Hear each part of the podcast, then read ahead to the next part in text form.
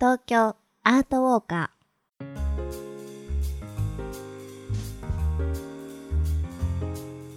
皆さんこんにちは。ナビゲーターの安原もゆるです。そしてお相手はーエマちゃんです。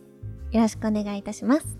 この番組は街角アートの音声ガイドをコンセプトに366日の東京アート巡りの著者である安原もゆるさんがパブリックアートを解説しその魅力をお届けしていきます。それでは早速ですが今回ガイドしてくれるアートは何ですか？今回ご紹介する街角アートは代官山にあるエレクトリックひまわりです。はい。高層マンション代官山アドレスに負けないぐらい存在感のあるうん。電気仕掛けのひまわりをモチーフにしたアートです。高さが建物の23階ほどの巨大なアートなんですね、うん大きいですね。はい。ところでエマさんこの後知ってました？うんあのもちろんかな？ね駅から降りたらもう見えますよね。出口によるか。うん知ってます。でもその電気仕掛けって何でしょそうですよ 知らなかった。ねこの作品のタイトルになっているね。う、うん。エレクトリックってなんじゃいと。はい思いますよね。はい。はい、じゃあその謎解きは後々はい。あの説明したいと思います、はい。まずこのエレクトリックひまわりがどこにあるのか改めて説明いたします。東急東横線代官山駅の目の前にある代官山アドレスの中。代官山公園沿いに歩いて最初の信号のすぐそばにあります。最寄り駅。はい。代官山という紹介がありましたけど結局代官山は、まあはい。東東東急東横線でも各駅停車でしか止まらないので、うん。目的がないとあんまり降りない駅じゃないかなと思うんですが。そうですね、うん。私的にはそれが気に入っていてあの渋谷周辺でご飯とかよりもそのちょっとねひっそりとした人気がいなくなる代官山の方がなんとなく落ち着いていて素敵な街だなって。落ち着けますよね、うん。代官山駅降りたところは昔はあの同潤会アパートと。ほ表参道にもああったんですけどその同潤会アパートというものの、まあ、建て替えでできた高層マンションとはい。複合,、複合施設でそれをまあ代官山アドレスというふうに呼んでるんですけど、ううんまあ、そのお中にある街角アートに、なるわけです。うん。このエレクトリックひまわりというのはその他のおアート作品同様にですね共通コンセプトは都市生活で見失いがちな自然はい、というのをおテーマにしています。うん、ではこのエレクトリックひまわりどういったアートなんでしょうか？まああの見てわかると思うんですけどこれひまわりかなっていうのはね 私が見た限り違うんじゃないかなと。まあ、ギザギザの葉っぱがあってですね。はい。でかつなんかタケノコみたいに節があるんですよ、うん茎がね。うん、だから、まあ、ヤシのようにもお見えなくはないなと。うんいう気がしますそうが、ね。ちょっとアスパラガスみたいあははなるほど。グリーンアスパラね。グリーンアスパラああなるほど。ホワイトじゃなくてね、うん。うん、確かに言われればそうなんですけど代官山アドレスの2階から見るとですねはい。花びらの部分が見えるんですよ。うん。でこの焦げ茶色のソーラーパネルがびっしりなっててあらソーラーパネルがついてる。だからこれはだからやっぱりそういう意味ではこのひまわりのうん。あの真ん中の部分かなというのであの渋々納得したんですけど渋ね、でまあまだそのエレクトリックの謎が解けてないんですけど、はい。えー実はこの地下にはですね、はい。えー再開発事業の一環として東京電力の変電所があってですねほ渋谷区区域をですね中心に電力を供給する拠点の変電所になっているんですね。あそうなんですか、うんじゃあ渋谷のあの高校とした電気はこの代官山で作られている。うんうん、あうのん多分そうだと思います。うん。まあ、地下はそういう施設なんですけど地上では先ほどのアート作品のソーラーパネルで蓄えた電気で夜間には作品の LED が点灯しますううんん。じゃあ光ってるんだ。夜は光ると。はい、いうことで、えータイトルのエレクトリックというのにようやくつながりましたよね。はい。はいエコですね。ねあそうそうそうそういう意味でうん。かなりエコフレンドリーなうん。街角作品になってるかなとはい。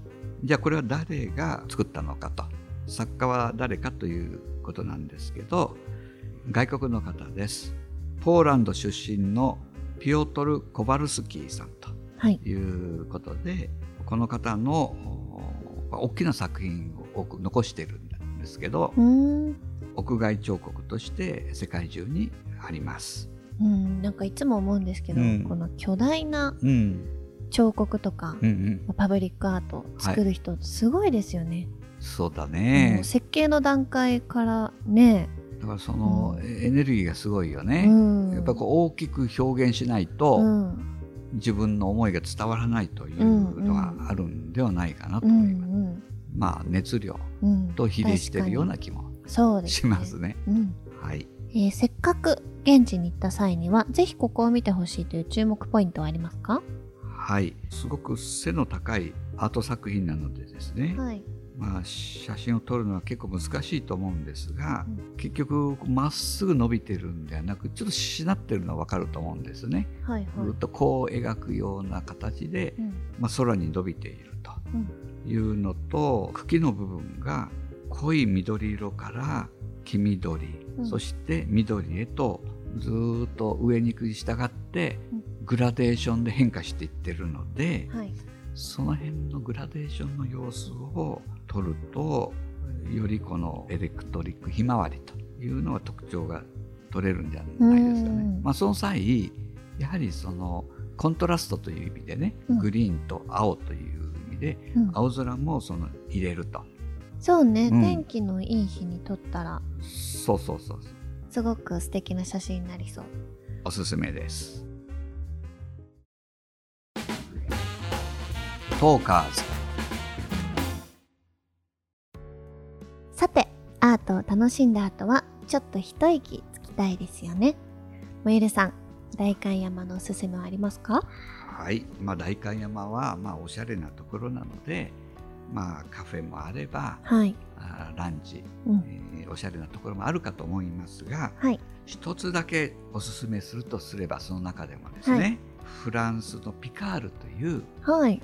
知ってます？冷凍食品を扱っている。あります。結構今ね、うん。いろんな街でスーパーというか、そうです。ね、お店ありますよね。そこのその21席あるイートインスペース、イートインスペースがあるんですね。うん。ここでイリーのコーヒーとともに。クロワッサンをはいはい。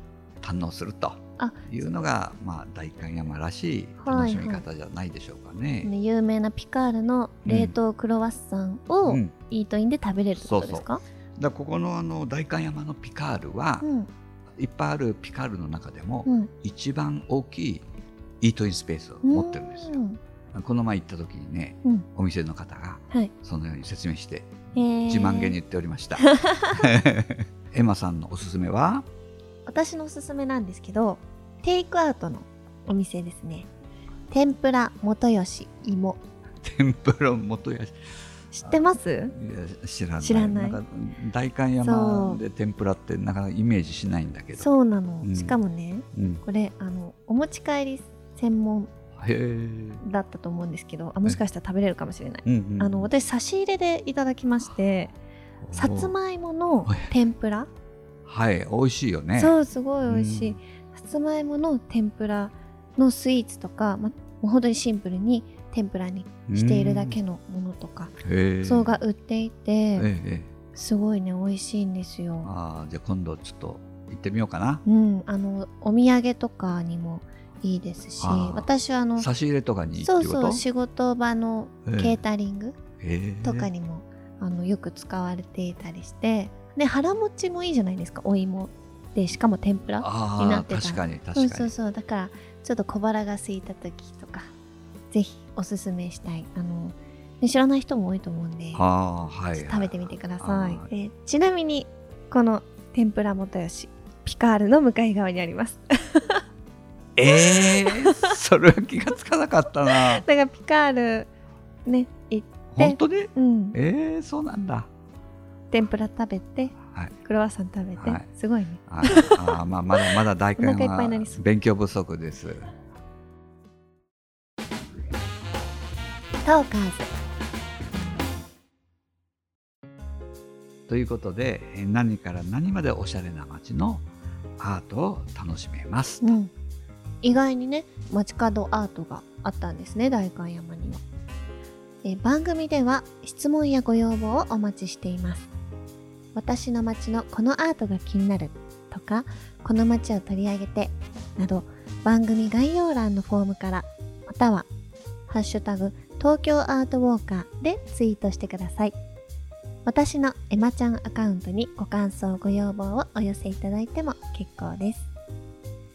この番組で取り上げたアートは本日のエレクトリックひまわりも含めて私の著書366日の東京アート巡りでも詳しく紹介していますのでぜひ一緒にお楽しみくださいはい。次回、最新版を配信しますので、それまでお楽しみに。さようなら